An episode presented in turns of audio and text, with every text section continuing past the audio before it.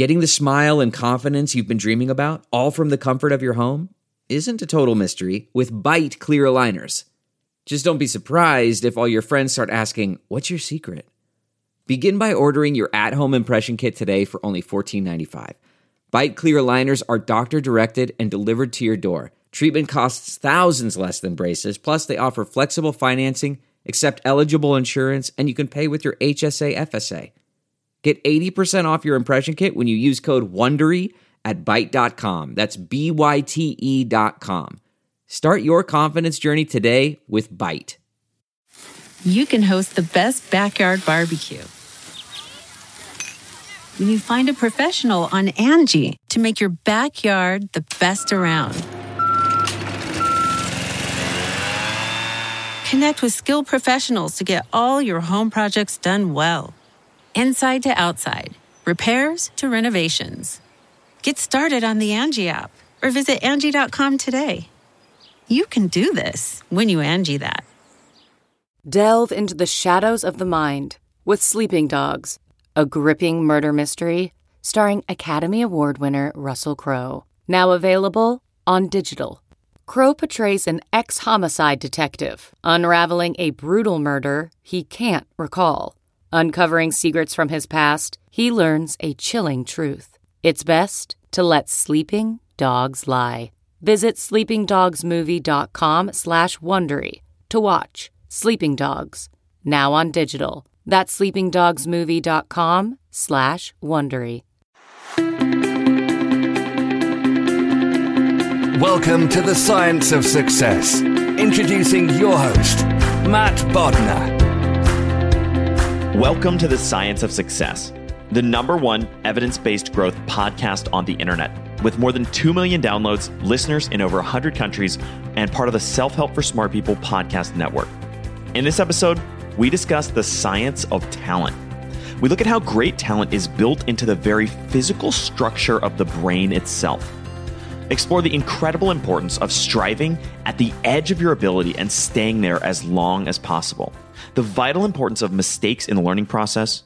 How a group of kindergartners beat a bunch of CEOs at a simple team building exercise. A powerful tool Navy SEALs use to make better decisions that you can apply to your life right now, and much more with our guest, Daniel Coyle. Do you need more time? Time for work? Time for thinking and reading? Time for the people in your life? Time to accomplish your goals? This was the number one problem our listeners outlined, and we created a new video guide that you can get completely for free when you sign up and join our email list. It's called How You Can Create Time for the Things That Really Matter in Life. You can get it completely for free when you sign up and join the email list at successpodcast.com. You're also going to get exclusive content that's only available to our email subscribers. We recently pre released an episode and an interview to our email subscribers a week before it went live to our broader audience. And that had tremendous implications because there was a limited offer in there with only 50 available spots that got eaten up by the people who were on the email list first. With that same interview, we also offered an exclusive opportunity for people on our email list to engage one on one for over an hour with one of our guests in a live exclusive interview just for email subscribers. There's some amazing stuff that's available only to email subscribers that's only going on if you subscribe and sign up to the email list. You can do that by going to successpodcast.com and signing up right on the homepage. Or if you're driving around right now, if you're out and about and you're on the go, you don't have time, just text the word smarter to the number 44222. That's S M A R T E R to the number 44222. In our previous episode, we discussed the foundations of evidence based thinking, the important balance between habits and decisions, and how each of them shapes who you ultimately become, and dug into the idea that your decisions set the trajectory of your life, but your habits determine how far you walk on that journey. From there, we explored how to build high impact habits, what you need to do to determine the best habits to focus on first, how you can harness the power of the aggregation of marginal gains, and much more with our guest, James Clear. If you want to crush procrastination and overwhelm, be sure to check out our previous episode with James. Now, for our interview with Daniel. Today, we have another exciting guest on the show, Daniel Coyle. Daniel is the New York Times bestselling author of The Talent Code, The Culture Code, and several other books. He's a contributing editor for Outside Magazine and works as a special advisor to the Cleveland Indians. His most recent work focuses on how we can build cultures that last and be highly productive, and his work has been featured on the TED stage and much more. Daniel, welcome to the Science of Success. Hey, Matt, it's good to be here with you. Well, we're very excited to have you on the show. And I'd love to get started with, I mean, I think both of your, you know, both of kind of two of your biggest books, the, the Talent Code and the Culture Code, have so much wisdom. I'd love to start with maybe kind of this idea of individual talent and then, you know, move to sort of looking at how we can sort of collaborate and work in groups and build culture. Yeah, well, that, that's funny. That's kind of how I started on this little journey. You know, got interested in these talent hotbeds, and it sent me on this on this long trip I've been on for the last ten years. So it's uh, I'd love to start there. So I think that's the, even that sort of statement is a great place to kind of dig in. When you say talent hotbed, what is that, and how did that kind of spark this this journey? You know, we've all heard of these places, and they're real. Like there are little places that produce like statistically impossible numbers of talented performers. There's a place in Russia with chess players.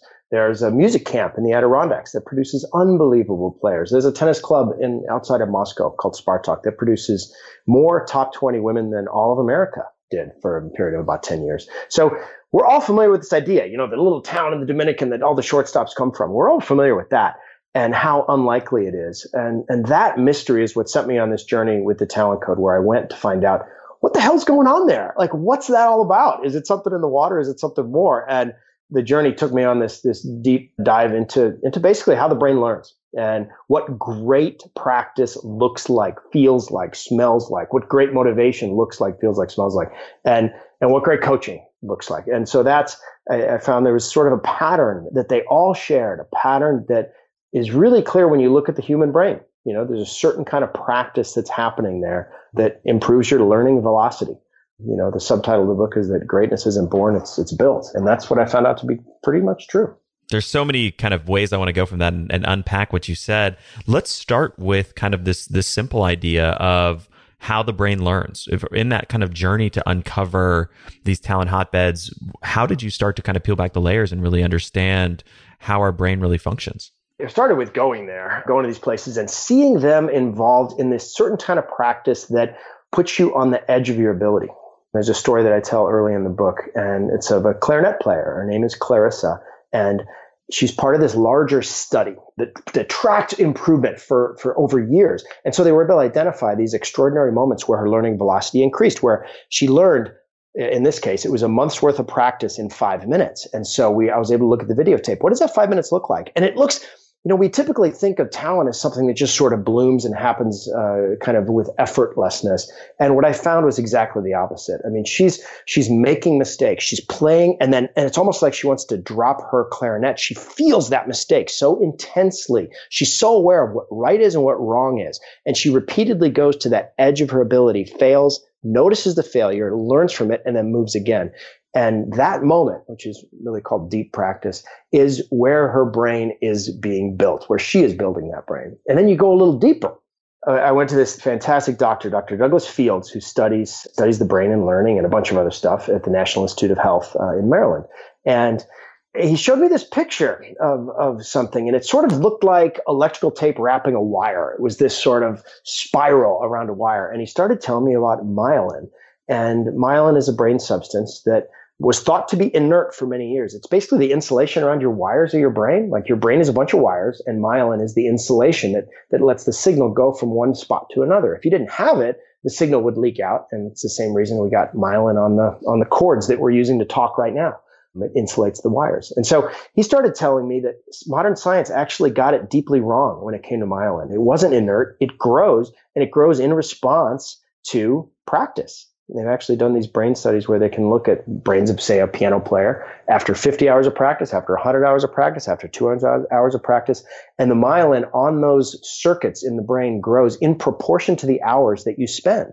In other words, every effortful rep earns you some new connections. Every effortful rep earns you another wrap of this insulation. And when you get more insulation, I don't know if your audience is into electrical engineering, but the thicker insulation is the faster the signal speed becomes.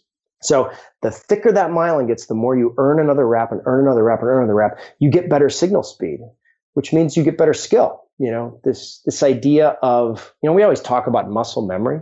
You know, oh, it's got great muscle memory. That's actually a, a deep misnomer. Muscles don't have any memory. Like they don't. All the memory comes in your wires of your brain. And the faster and more accurately you build that machine between your ears through deep practice, through going to the edge of your ability and repeating and learning, the better brain you build. I love that idea of essentially sort of cramming a month's worth of learning into five minutes by kind of really being at the edge of your ability. That's that's really interesting. And it's beautiful to watch actually, because it, it's it's really ugly. it's, it's not it is not a pretty place to hang out and it's very effortful to hang out there which is why you can't do it in you know for five hours a day you know you can't do it for 10 hours a day most of the places i visited had really intensive practice for between like one and three hours a day and and that's where they could really get the most done. And so this idea that we have and i think it's been fueled a little bit by the 10,000 hour number. And this idea of great world class experts only have to take 10,000 hours. So that gives you kind of a sense like oh i just need to put more hours in right? You were measuring hours. We're it's actually kind of a bad nudge because uh, don't measure hours. Measure quality reps. Measure we, we often measure our practices by oh i spent an hour doing x don't measure it that way, actually. Measure it by how many intensive reps you can get. Like, for example, if you want to memorize part of a book, don't like highlight it and go over it. That, that's been shown that doesn't work very well. The best way to do it is to cl- read the book once, close it, and then try to regenerate what's in the book. Actively put yourself in that Clarissa spot of like, oh, I don't quite have it. I'm failing, but I'm, but I've almost got it. And try to generate that as much as you can. Make your rep active and reaching. The key word is really reach. Like to get to the edge ability and reach just past it. The more you can do that, the more effective your practice will be. I think it's another really kind of critical idea that this notion that talent is i mean not something necessarily that you're born with but it's re- it's literally something that's sort of built into the physical structure of your brain through this through this sort of reach through this kind of deep or deliberate practice it is. It's, it's, it's a liberating idea. And, and it comes with a few caveats. If we're talking about talent as like pure speed or pure ability to leap, no, genes matter. You know what I mean? And genes, genes are not, you know, not important, right? But we've always thought of this as sort of nature versus nurture, right? It's, is it nature or is it nurture? And, and what the science is increasingly telling us is it's nature times nurture it's a multiplier. So if you've got, you know, some natural proclivities and what you can do with quality practice is really deeply accelerate those through the act of reaching. So tell me a little bit more about this idea of, of kind of reaching or being at the edge of our sort of growth zone. Well, it's interesting. All reaching is not created equal, Matt. Like if, you know, remember the first time I went downhill skiing, I was definitely reaching. Like I was 15 years old, never really been on downhill skis before. I just flopped my way down the mountain. It was not pretty. I was definitely reaching, but I was way, way away from my target. And I didn't learn anything except how to sort of fall really well. But like to be, what you should be aiming for is aiming between like and, and it, it, varies according to task but sort of aiming between making it between like 70 and 80 percent of the time. Like you should be failing 20 to 30 percent of the time. That's sort of a, a, reach. If it's too easy and you're making it 90 percent of the time you're probably not learning enough. If it's too hard and you're making it 10 percent of the time you need to move the target closer so that you can more accurately get it. And when you think about that reach it really makes you reinterpret another word which is the word mistake when we fail, it feels really bad. And, and it feels like we should stop. And it feels like it's it's it's a problem and it, and it makes you turn away from it. And what happens in these talent hotbeds and in other high learner environments is people really lean into that because they realize that mistake is not a verdict. That mistake that you made is information. It's information that you can use for your next try. It's like you're building a map right? And i'm trying to find Wichita on the map. And and if I if I, I, reach toward Wichita, but I and I have no idea where I am, it's hard to figure find where where the right path is. But if I know that I went to Kansas City, then I can go toward Wichita. I can I can use that to triangulate. So those mistakes are gifts because they give you the edges and the feel that you need and the information literally that you need to make a, a, a more accurate reach next time. And in many ways, it almost seems like mistakes are sort of where the learning is really taking place, essentially. Oh my God, mistakes are the gift. You know, that is that is the moment. And so there's a really key moment. They've actually shown this on brain scans. I'm sure your listeners are familiar with Carol Dweck's work with growth mindset. And they can actually identify the moment. It happens like 0.2 seconds after you make a mistake. And in some people's brains, they look intently at the mistake. Like, what the hell happened there? I want to know, right? And in other people's brains, they kind of shut down and look elsewhere. And so it's really a provocative question for all of us like, which one are we? Right? When we make a mistake, there's that tendency to flinch and close your eyes. If you do that, you're losing a huge opportunity. If you make a mistake and you really get more interested, that that's where the growth is going to happen. Yeah, I mean, we're huge, huge fans of, of Carol Dweck. She's previous guest on the show, and her book Mindset probably was one of the most transformational books that I ever read personally.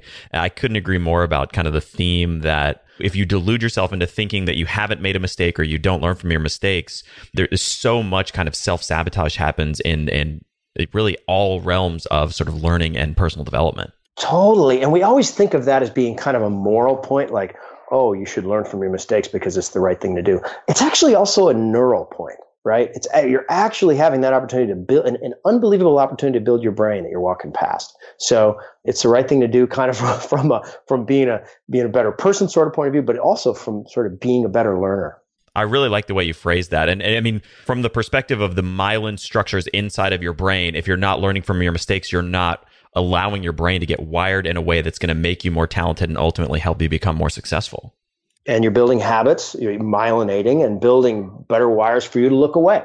So all these things grow on each other. And and that's the other thing that kind of got me interested, you know, as I went through the individual stuff, if we can kind of, you know, in some ways make the turn toward culture here, because the power of a culture to create an environment where everybody is learning is incredibly cool. The idea that certain leaders can send signals to say, all right, we're going to make that safe we're going to make it safe to really make mistakes and learn can have huge effects on the overall learning of a group. It's just a, it's just, you know, I saw that. So that's what kind of got me interested in groups in the first place because you'd walk into these hotbeds and some of them just like they felt different, right? They felt really cool. They felt really connected. You know, we talk about that term chemistry, like that group has really great chemistry. And you know, we feel that when you walk into a great school, you walk around, be, be around a great family, be around a great sports team, be around a great business. You walk and you feel that chemistry you know, we've always thought of that as magic, right? But it ain't. Like it's not magic. It's human signaling. It's you know they're they're they're kind of aligned their behaviors with with really powerful wires in our brain that that help us generate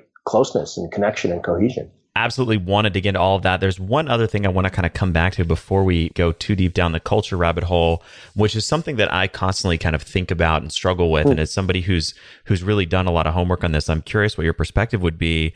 You know, I can easily see how sort of this deep practice and, and knowing when you're kind of at the edge of your growth zone and all these things apply to things like chess or tennis or, you know, sort of discrete skills where it's easy to get feedback and sort of measure the results.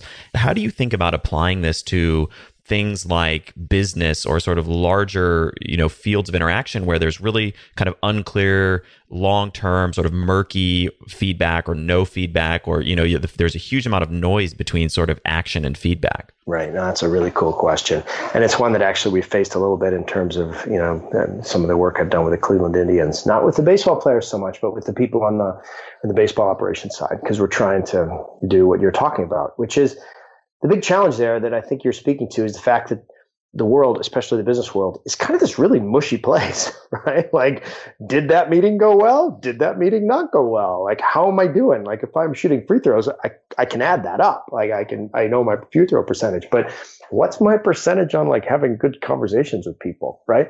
And the, I think the, the way to think about that space is exactly in line with sports. You have to define your scoreboard, right? You have to create moments of reflection where you assess yourself on how you're doing against a clear standard. And a lot of successful people I've seen build that standard for themselves. I've seen I've seen it like three or four times recently where people will kind of build their own dashboard, right? It's a piece of paper that sits on their desk and it's got the key things they want to get done for the day. It might have to do with you know learning this. It might be, be relational. It might be connecting with uh, with a spouse. It might be something completely different. But the idea of constantly holding yourself accountable to some really specific metrics on on what you want to do and really specific standards and making a bar really clear. This is where language ends up being massively important in, in defining what you want. Any improvement comes down to three things. You got to figure out where you're at. You got to figure out where you want to go. And you got to figure out how you're going to get there. And those first two pieces are really a lot of reflection. Like there's a in modern life like all learning is made of a loop uh, on the top you have experience and the bottom is reflection. And in our world the world is is filled with experiences but carving out time to reflect to really figure out okay what where am i with my skills? Let's say my my sales skills or my skills at giving a pitch. Where am i with those skills? How can i assess that? And where do i want to be? Give me a really clear windshield of specifically the skills that I need to build. And then I need to build a process for getting there. And I think a lot of times we give a lot of credence to experience in a lot of lines of work. How do I become a better lawyer? Well, you just have to have a lot of experiences. How do I become a better baseball scout? Well, you just have to have a lot of experiences. That's what we're told. That's not actually true. You know, you can build your own system, but it really hinges on figure out where you're at with reflection. Figure out where you want to go by staring at greatness. Who is great in your environment? How can you quantify that greatness and describe it?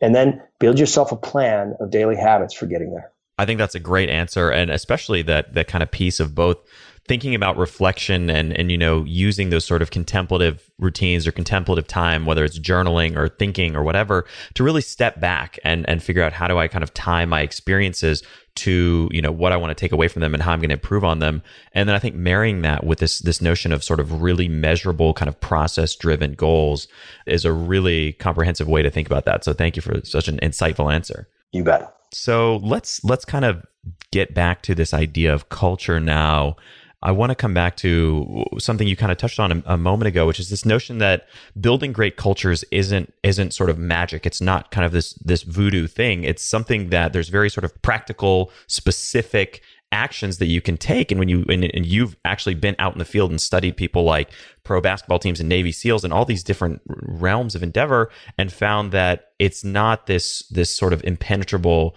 mystical force. It's something that's really practical and specific mystical force. I love that because that's exactly how we perceive it, right? Like, oh man, Apple's just got that thing, or or Amazon, or whoever. You know, that idea is very sexy and pervasive. That they've got it, and it's kind of something they're born with. It's sort of the you know the group version of genes, right? They've just got that magical thing that lets them be awesome, and and we don't. But when you look closer at that, well, it's quite ironic actually that we view it with such you know through such a mystical lens because by far like when you when you look at the studies there was a cool harvard study that that took 200 paired organizations. They were identical in every respect except for one. One had a strong culture one had a weak culture. And then they tracked them for 11 years. And the difference in net revenue uh, between strong culture and weak culture was 756% this culture was worth that much 756% in net revenue in, in performance basically. So culture it's this ironic thing because culture is by far the most important thing you do in a group. It's the most important asset that you have. It's your Achilles heel potentially. And yet we regard it like it's some mystical smoke, which is kind of crazy because when you look underneath the smoke, what you see is this very old, very simple set of signals. Signal, they're called signaling behaviors. There's certain behaviors that sort of cause these ancient wires in our brains to light up. And they have to do with some very fundamental evolutionary things like safety. Like, am I safe? Am I not? And the other one has to do with sharing risk. Like, are we sharing risk here or are we not sharing risk together? And the third has to do with where are we going? And a good visual for your listeners, if, if you're trying to think about what a great group looks like, picture like a flock of birds moving through a forest, or maybe better, like a, like a school of fish moving through a coral reef, like thousands of fish all together moving through this really complicated environment in real time. That's what great culture is. Like when you look, watch Pixar make a movie, when you watch the Navy SEALs operate, like it's connection, it's sharing of information. They're not hiding information. They're showing where each other is, and it's clear direction of where the goal is. Where are we going? That image of those of that that school of, of silvery fish moving through the coral reef is exactly what they're achieving by sending these signaling behaviors of safety, like it's safe to be connected here, of sharing vulnerability, sharing risk, and of purpose.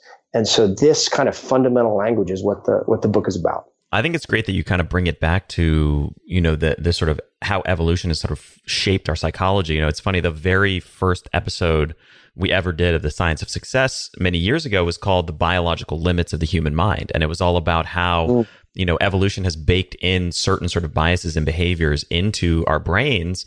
And in most cases, they work really well. But occasionally, especially in sort of modern society, which is not necessarily what our brains were designed for, they can often kind of short circuit. Super, exactly, exactly. One of the biggest ways it does that is around this notion of, of vulnerability.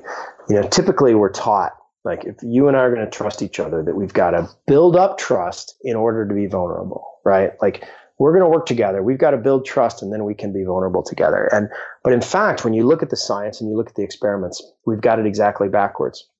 Being vulnerable together builds trust. Being open together. There's some really cool experiments I talk about in the book where they pair people and ask them questions, one set of questions. One group gets one set of questions designed to create vulnerability. It asks them like, when was the last time you sang in the shower? People have to ask each other. Or tell me one thing that you've always wanted to do and why haven't you done it? Like, like another one is just the other group just gets kind of factual questions like who's your favorite movie star? And at the end, they have them all do a cooperative act. And the team that got vulnerable together performs better.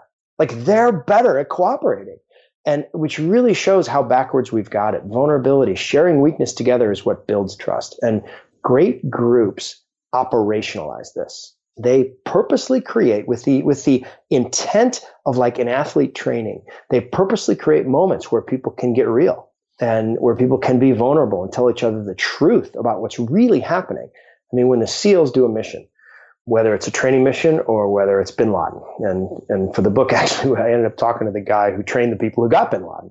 They do something called an AAR, which is called an after action review. And they, they get off the helicopter and they circle up and they start having a hard conversation about what went wrong and about what went right and about what they're going to do different next time. And it's like a five, it can be a five or 10 minute thing. It's incredibly powerful. It's, it's a hard conversation. It's really hard to like admit, yep, I totally screwed that up but it's the thing that lets them build a shared mental model of what they're doing. It's the thing that lets them cooperate, just like the people in the experiment, cooperate better. Actually, one of the one of the, the commander that I spent time with, his name is Dave Cooper. He put it this way: He said, "The most important four words a leader can say are "I screwed that up," which was like kind of shocking to me in some ways. Like I, th- I thought Navy SEALs were supposed to be confident, and they are. But the real confidence they have is that they can share weakness together you know, and groups that share their weaknesses are strong, and groups that hide their weaknesses are weak. You know, it's funny that that example about the Navy SEALs I thought was one of my favorite kind of anecdotes from Culture Code, and especially that sort of phrase "I screwed up." Right? It's it's so often in our culture that we try to hide or minimize, and it comes back to what we were talking about earlier, right? Minimizing our mistakes when in reality, the best thing you can usually do is to take responsibility and own up to it. Totally for you, and, and not you know, and, and for your sake, for the sake of your brain, but also for the sake of the culture, because it makes it safe for others to do the same thing. And there's such, you know, we're wired for status. You know, we've got all of this impulses to preserve our status, and so it's really what I saw in the places that I visited were that leader were leaders who constantly radiated what you might call a backbone of humility you know, we think of humility as being just sort of a quality on its own, like, oh, it's so humble. But actually, it takes great strength. And that's why it's really a backbone of humility that it, it takes strength to be able to say, hey, I need you. I really need your help on this, or I, I do not know how to do that and there's really cool ways to do that. I mean, it's it's especially for women. It, it ends up being so, sometimes hard to be vulnerable at work because it can be perceived as weakness and it can perceived be perceived with bias. But the leaders I saw always framed their vulnerability around learning. Like there was a cool moment an engineer at Google told me about. Uh, he had used to work at Pixar, and one day they were hanging out as a bunch of young engineers, and the head of Pixar came by. It's guy named Ed Catmull, who's a co-founder with Steve Jobs of Pixar, and he came by and he just sort of watched them and they got kind of nervous. Like these are 20 something engineers working on a problem. And then Ed Catmull speaks up and he says, Hey, when you guys are done, could you come up to my office and teach me how to do that? Like what? It was just a really cool moment. The guy got goosebumps telling me about it and it was, it had happened 15 years before, but that way of expressing vulnerability around learning, like it's we're not just going to say that we're you know oh i'm not good at that i'm done with that it's i want to learn that and for a leader to send that signal is incredibly powerful CarMax is putting peace of mind back in car shopping by putting you in the driver's seat to find a ride that's right for you. Because at CarMax, we believe you shouldn't just settle for a car, you should love your car. That's why every car we sell is CarMax certified quality so you can be sure with upfront pricing that's the same for every customer. So don't settle. Find love at first drive and start shopping now at CarMax.com. CarMax, the way car buying should be. Okay, picture this. It's Friday afternoon when a thought hits you. I can spend another weekend doing the same old whatever, or I can hop into my all new Hyundai Santa Fe and hit the road. With available HTRAC, all wheel drive, and three row seating, my whole family can head deep into the wild. Conquer the weekend in the all new Hyundai Santa Fe. Visit HyundaiUSA.com or call 562 for more details. Hyundai, there's joy in every journey. Okay, picture this. It's Friday afternoon when a thought hits you. I can spend another weekend doing the same old whatever, or I can hop into my all-new Hyundai Santa Fe and hit the road. With available HTRAC all-wheel drive and three-row seating, my whole family can head deep into the wild. Conquer the weekend in the all-new Hyundai Santa Fe. Visit HyundaiUSA.com or call 562 for more details. Hyundai, there's joy in every journey. Hiring the right person takes time, time that you often don't have. But you shouldn't let a time crunch get in the way of finding the right candidates for your business. That's why LinkedIn is the best place to post your job. In fact, I was on LinkedIn jobs this morning looking for candidates to fill a key role in one of my businesses. LinkedIn jobs screens candidates with hard and soft skills you're looking for so that you can hire the right person quickly. You can look for things like collaboration, creativity, and adaptability, looking beyond just work skills and resumes to connect you with the candidates who are a perfect match for your business. That's how LinkedIn makes sure that your job post gets in front of the people you actually want to hire because they have a much better ability to get a deep insight into exactly who is the right candidate for you and your business. Find the right person meant for your business today with LinkedIn jobs. You can pay what you want and the first $50 is on them. Just visit linkedin.com slash success. Again, that's linkedin.com slash success to get $50 off your first job post. Terms and conditions apply.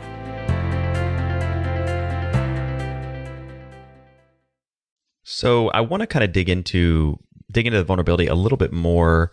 Tell me about some of the, I think that that's a great way of kind of framing around learning, but I'm curious, what are some of the other kind of, as you call them, ideas for action around kind of cultivating vulnerability in sort of a group setting and building a culture around making vulnerability acceptable? Yeah, you know, really making the sure that the leader is vulnerable sort of first and often ends up being being really important. Another related thing is delivering negative stuff in person you know, there's a lot of times when you got to give someone a no that you, are sort of tempted to hide behind a text or, or an email or, or, a memo or something like that. And what I saw in good cultures is a willingness to have that moment where you're saying, look, you know, this is a hard conversation to have, but we're going to have it. Actually, at Facebook, Sheryl Sandberg asks her people, have you had a difficult conversation today? Which is really a pretty cool question and that ends up being a nice way to have vulnerability. And another way that get, gets sent is through something called the two line email.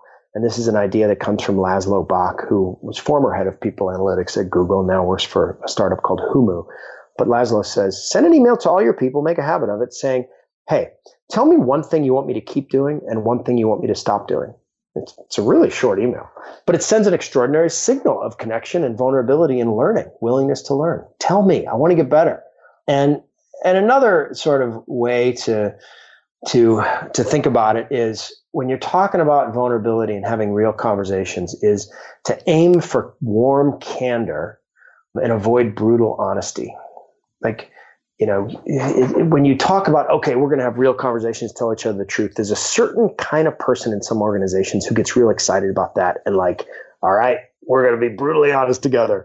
And when you are brutally honest, you enforce a culture of brutality. What you should aim for instead is warm candor, which is when you send a signal of connection And I'm, I'm, I'm giving you this because I care about you. I'm interested in your development and also candor. I'm telling you the truth. So aim for warm candor and avoid kind of brutal honesty. I want to dig into that a little bit more because I mean, being somebody who who has read up on things like principles by Ray Dalio and, and gone super deep into a lot of these kind of rabbit holes, I think I may personally have sort of a tendency to lean more towards kind of the brutal honesty side of things. Yeah. How do you think about, you know, really sort of switching that or sort of cultivating warm candor instead of brutal honesty? use the camera like deliver one signal deliver the uh, candor signal but also pull the camera back to show the connections and one great example of that i saw i studied uh, danny meyer's restaurants danny meyer runs some of the top restaurants in the world that was a gramercy tavern and i watched a, a woman named whitney it was her first day um, she trained for six months to be a front of the house waiter. So she'd done all this training. This is her first day at the front of the house. And right before she was about to go out, her manager leaned over and said something to her. I'm wondering, what, what did he say? Like, go get him. You can do it. And what he said was, if you don't ask for help 10 times today, it's going to be a bad day, which is really like a high candor. Like I winced a little bit when I heard it. Like that's high candor. Like you're going to make 10 mistakes today is basically what he's saying. But he's also saying, look for me ask me for help 10 times today.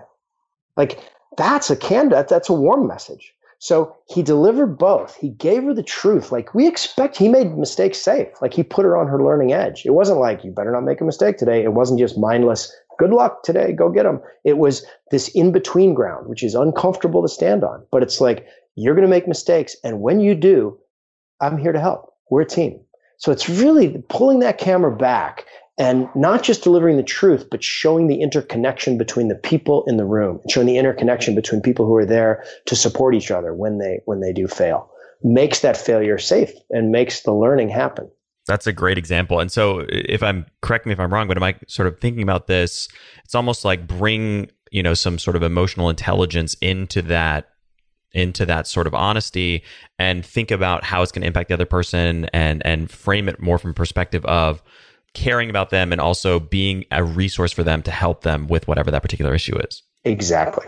So I want to come back to the the concept of safety. We kind of touched on it and then re- really went deep down the sort of vulnerability rabbit hole. But I think that's a really important element as well. And, and I know you tell kind of the story of these kindergartners and, and how they sort of defeated CEOs. Can you can you share that anecdote? Oh yeah, this is my favorite one. I mean, this guy came up, Peter Skillman, he's this engineer and designer, came up with this contest, and it was a super simple contest, right? Who can build the tallest tower with 20 pieces of raw spaghetti, a yard of tape, and they had 18 minutes and a single standard size marshmallow that had to go on top of the tower, right? Ready, set, go. And the interesting thing that he got was some CEOs, some lawyers, some MBAs, and groups of kindergartens, four person teams. And they all start. And the question is which one's going to win? And you know they all start and and the, all the adult groups start the same way. Like they they start they talk right? They're all talking. And then they suggest some ideas and then they hone those ideas and then they divide up roles and it's super smooth. Like it looks gorgeous. It looks so cooperative. It looks so polite. It looks so lovely. And then over here you have the kindergartens and they're basically just like eating marshmallows. And, and it's complete chaos, right? They're taping stuff together and it's, it's complete. And if you had to bet your life savings on which one was going to win, most of us would bet on one of the adult groups, right? Because that's our mental model of group performance. When we see, it focuses on what we can see, which are individuals. Like when we see smooth, verbal, cooperative teams, we think it's going to be, it's going to work well. And when we see total chaos, we think it's not going to work well. But what ends up happening is the kindergartners win like every time. You know, they beat the MBAs, they beat the lawyers, they beat the CEOs. And that's because our mental model of group performance is wrong because it doesn't include safety. You know, we're built to care about status. Deeply wired in us is, is this worry of where we fit in. And that starts churning the second you put any human being in a group. You know, they're, they're talking smoothly, but underneath their talking is this whisper. Where do I fit in? Who's in charge here? Is it okay to say that? And it slows ideation. It slows creativity. It slows performance. Over with the kindergartners they do not care. They do not care about status. They just are shoulder to shoulder cramming stuff together making it happen building something. It falls down. What better feedback can you get to go back to where we started this conversation than from making a great mistake together? They, they learn from that mistake. They're able to churn out more tries and they get a better result. The adults usually do one try and it usually falls over because they haven't anticipated how complicated this actually is. So it's it really gives you a new way to think about about group performance because it's ain't about how smart you are. It really is not. It's not about how verbal you are, how well you talk. It is about how safe you are. Can you go shoulder to shoulder? Can you just start cramming stuff together and see what happens? That's what a good group does. And when you look deeply at the early days of Google, when you look deeply at the success of the San Antonio Spurs and the Navy SEALs, what you see are people who do not care about status, who are working shoulder to shoulder because they've created this atmosphere of safety where their brains can relax and work together. So, how do we start to think about creating that sort of culture or environment of safety with people that we work with? Yeah, the first is to understand how the amygdala works right? The amygdala is at the center of your brain, and it's the part that's sort of the fight or flight alarm system. And to understand how that works, you got to understand that it is super vigilant. It is constantly looking for micro signals that you're not safe. And when it does, it checks you out. Like it will start looking for the exit doors. So understanding how important it is to over communicate safety. And that starts the first day ends up being way more important, I think, than people think. The first hour delivering a really clear signal of, of connection early on that, that previews further future connection, that cares about the whole person. There was a cool experiment at a, at a place called Wipro, which was a call center that, that captures some of these lessons. They were struggling at Wipro as a call center. They lost a huge percentage of their people every year. And so they figured, what can we do? And they tried this crazy experiment where they changed training by one hour.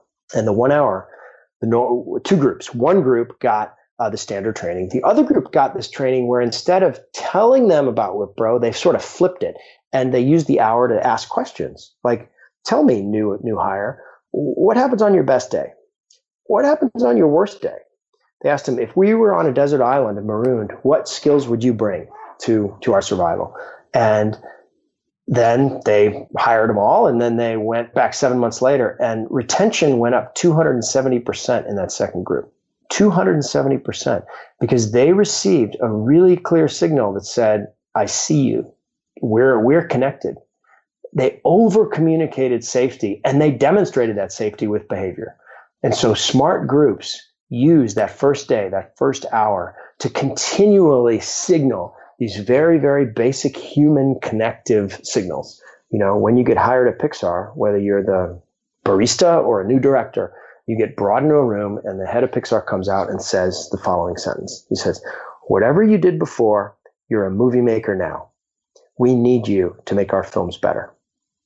And then they have a meeting called a daily where they show the footage from the previous day and anybody in the company can speak up and make an improvement or a suggestion. Anybody. So a barista can raise their hand and say, I think that color is off. I think those clouds look fake. Whatever. So it ain't just the messaging, it's the messaging plus the behavior and the, and the set of organizational habits that reinforce this very, very basic signal like, look, we're connected. So it's it's and I'm just sort of clarifying this for the listeners, but it, it's essentially not sort of a, a, physical safety. It's more like you're part of this community. We see you as a human, and you're welcome here to sort of express yourself and be yourself, and you don't have to worry about your status. Yes, exactly right. So let's move on to kind of the concept of establishing purpose, which I know is sort of the third building block of creating strong cultures. How do you think about sort of what that means and, and how organizations can strive to do it? Yeah, well, so so funny. When I started out on this on this journey, I sort of thought, well, purpose is something that seems to come from, you know, the organization's hearts and and, and from their guts. And you know, it's the it's the. I didn't expect that they would sort of talk much about it, like especially the Navy SEALs. I thought they'd be kind of quiet about their purpose. But it turns out when you spend time in those communities, they like over communicate that stuff by a factor of 50. Like the SEALs talk all the time about how they're the quiet professionals, which is kind of funny because like they talk all the time about how quiet they are. And they talk all the time about shoot, move, and communicate. And they talk all the time about how the only easy day was yesterday. And they uh, almost fill their windshield with these mantras it ends up functioning kind of like a mantra map where they've distilled what matters into kind of a cohesive set of emotional GPS signals that really show what matters, you know, that really, really show what matters. The best, the best story about purpose that I, that I bumped into had to do with the, uh, an event that happened in the 80s, the Tylenol poisonings um, in 1983. Johnson & Johnson, the maker of Tylenol, got a call one day that, hey, uh, your product just killed people in Chicago. Some madman had, had replaced the capsules with poison and it killed innocent people. And what happened next is like Tylenol, just like that school of fish we were talking about before, like swung into action. They they voluntarily pulled millions of dollars worth of product from the shelves. They dealt with total openness with the press against the advice of their lawyers. They they went against the advice of the FBI to pull even more product from their shelves. They they developed safety packaging in a matter of weeks. I mean, it was absolutely incredible. And as a result, Tylenol's still around when you sort of roll the clock back on that story, like why were they able to do that? That's amazing. Tylenol shouldn't exist today, and yet it does because there was a leader at Johnson Johnson, a guy named James Burke, who a few years before had started to worry that his people kind of lacked a purpose, that there wasn't a clear sense of direction, of true north. And he'd created a series of what he called credo challenges, where people got together and had these intensive discussions around the question of what comes first.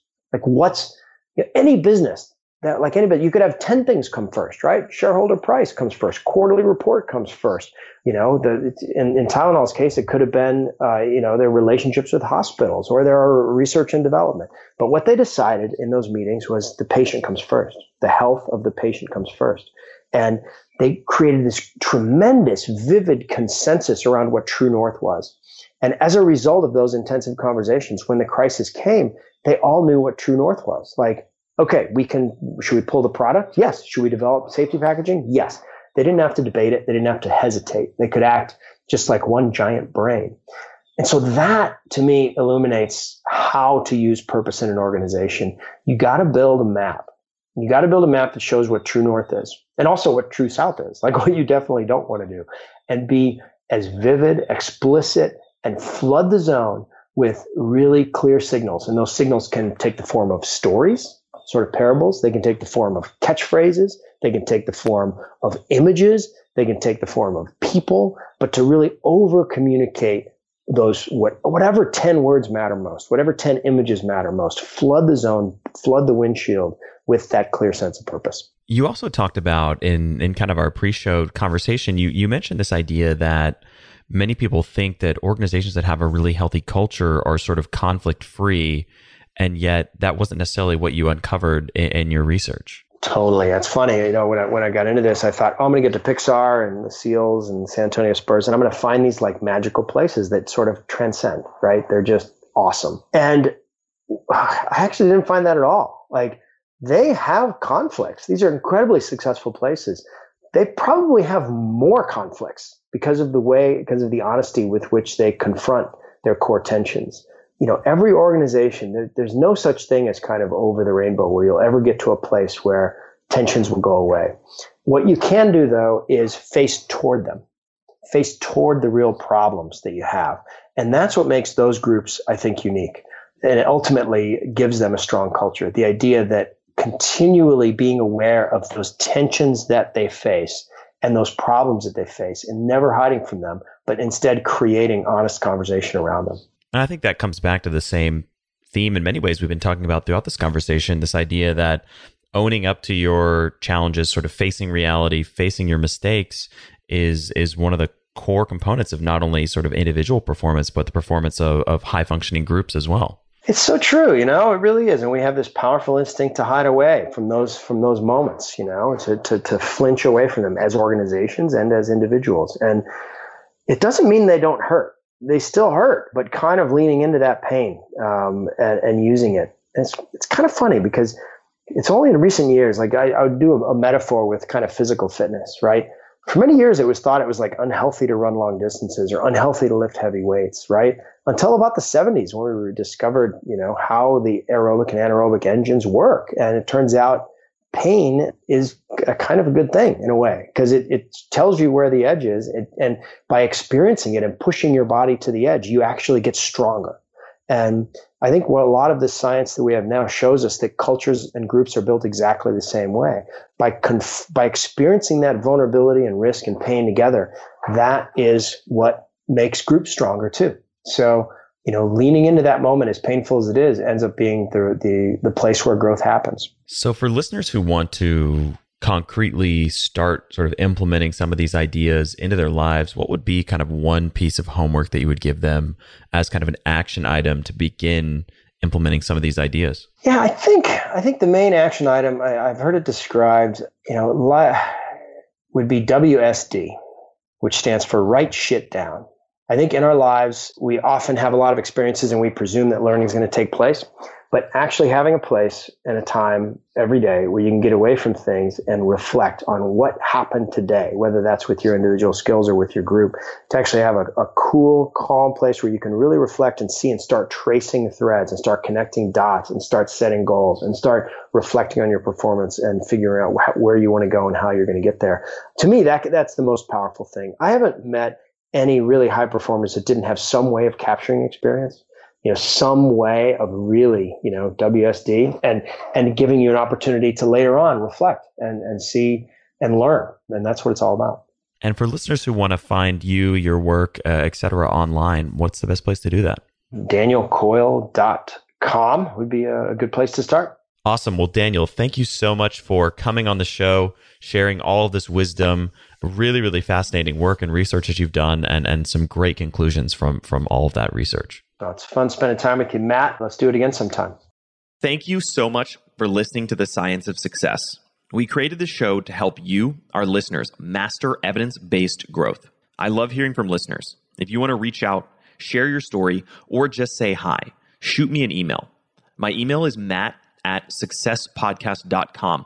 That's M A T T at successpodcast.com. I'd love to hear from you, and I read and respond to every single listener email. I'm going to give you three reasons why you should sign up for our email list today by going to successpodcast.com, signing up right on the homepage. There's some incredible stuff that's only available to those on the email list, so be sure to sign up, including an exclusive curated weekly email from us called Mindset Monday, which is short, simple, filled with articles, stories, things that we found interesting and fascinating in the world of evidence based growth in the last week. Next, you're getting an exclusive chance to shape the show, including voting on guests, submitting your own personal questions that we'll ask guests on air, and much more. Lastly, you're going to get a free guide we created based on listener demand our most popular guide, which is called How to Organize and Remember Everything. You can get it completely for free, along with another surprise bonus guide by signing up and joining the email list today. Again, you can do that at successpodcast.com, sign up right at the homepage, or if you're on the go, just text the word smarter, S M A R T E R, to the number 44222. Remember, the greatest compliment you can give us is a referral to a friend, either live or online. If you enjoyed this episode, please leave us an awesome review and subscribe on iTunes because that helps boost the algorithm that helps us move up the iTunes rankings and helps more people discover the science of success. Don't forget, if you want to get all the incredible information we talk about in the show, links, transcripts, everything we discuss, and much more, be sure to check out our show notes. You can get those at successpodcast.com. Just hit the show notes button right at the top. Thanks again, and we'll see you on the next episode of The Science of Success.